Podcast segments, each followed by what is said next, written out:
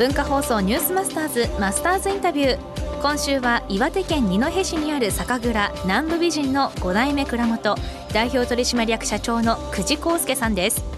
4日目の今日は海を渡る日本酒のお話を伺います。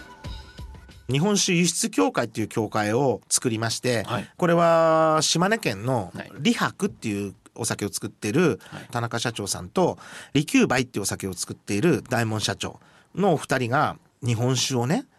世界に持ってきたいんだと。やろうじゃないかって90年代に言ってるわけですよ。はい、その話を聞いた時に「田中社長俺やりたい!」っつって、うん、で参加させていただいたんですよ。蔵元がみんな20社ぐらい集まって1997年の10月に日本酒輸出協会っていうのを作ってまずは日本酒というものがどういうものなのかを伝えていこうじゃないかと。そしたらニューヨークのジャパンソサエティから、はい、いや実はニューヨークでは今和食がすごくブームになってきてて、で日本酒も、まあ、現地生産も含めて広がってきてると、うん、そこで日本酒のセミナーを初開催したいんだと。来ていただけませんかと。もうねもろ手を挙げて行きました私たち。当然輸出なんかまだしないんですよ。それでジャパンソサエティで日本酒のセミナーと試飲会をやったんですよね。うまくいきました。うまくいったなんてもんじゃないぐらいすごく大成功お酒飲ませるじゃないですか、はい。うん、十数蔵が大吟醸みんな持ってってブースを出してアメリカ人ばっかり来るわけですよ。大吟醸は飲んだことないわ。そう飲んだらみんながこれなんだって聞くんですよ。そうだと思いますよ。そう。これ酒だよ。日本酒ジャパニーズ酒だって俺たちがいつも飲んでるあの日本酒と全然違うって言うんですよ。僕から言うとみりんみたいでしたね。そうですよね。で、僕らね、もう言ってやったんですよ。That's fake! 本当の日本酒はこっちだって言うと、うん、アメリカ人たち、あーマイガーなるわけですよ。なるでしょうね。で、じゃあ分かったって言って、ポッケからドル出して、うん、これいくらで買えるんだと。どうしたんですか？いやいや、ダメダメダメ、レギュレーションですらダメだし、うん、今日はこれ C のために持ってきたやつだから、売れないんだって言うんですよ。そして、じゃあ分かったと。どこで飲めると。準備中だからそれも飲めないんだって言うと、またアメリカ人、あーオーマイガーなるわけですよ。隣の秋田製酒のブースでも、みんな同じことが続いていくんですよ。終わった後の懇親会に僕ら蔵元みんなで行った時に、絶対日本酒は世界で通じるみんなが「やった行くぞ日本酒!」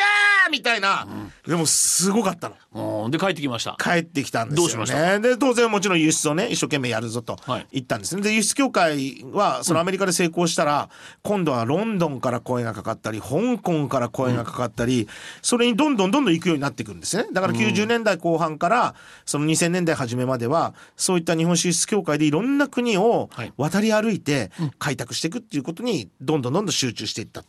海外進出といえば、はい、蔵元自体をアメリカで一個持ったらどうですか？僕の酒はやっぱりメイドインジャパンに価値があると思ってます教えるってのはどうでしょう？素晴らしい。ね、うちに2年間アーカンソー州。アーカンソーはいアーカンソーって実は酒米の一大生産地なんですよ、うん、そのアーカンソー州からベンベル君っていうアメリカ人をうちで2年間勉強させて、えー、で彼は今アーカンソーに帰って、うん、アーカンソーに酒蔵作るんですよああいいですねそれ全部うちの技術で酒作るなんでこんなことやってるかっていうと、うん、技術が流出するするんじゃないかっていうことを言われる人もいるんですが、そんなこと関係ないんですよ酒っていうのは蔵が違えば同じ酒には絶対ならないだから美味しい酒を作った方が日本酒全体にとってプラスになるんですよ。日本酒の裾野が広がるだから僕はアメリカとイギリスの蔵元をの技術をうちで提供してます。えー、ということで海を渡ったこの酒南部美人ですが今はこうお酒を広めていくという方に今行ってるというね、うん、栗社長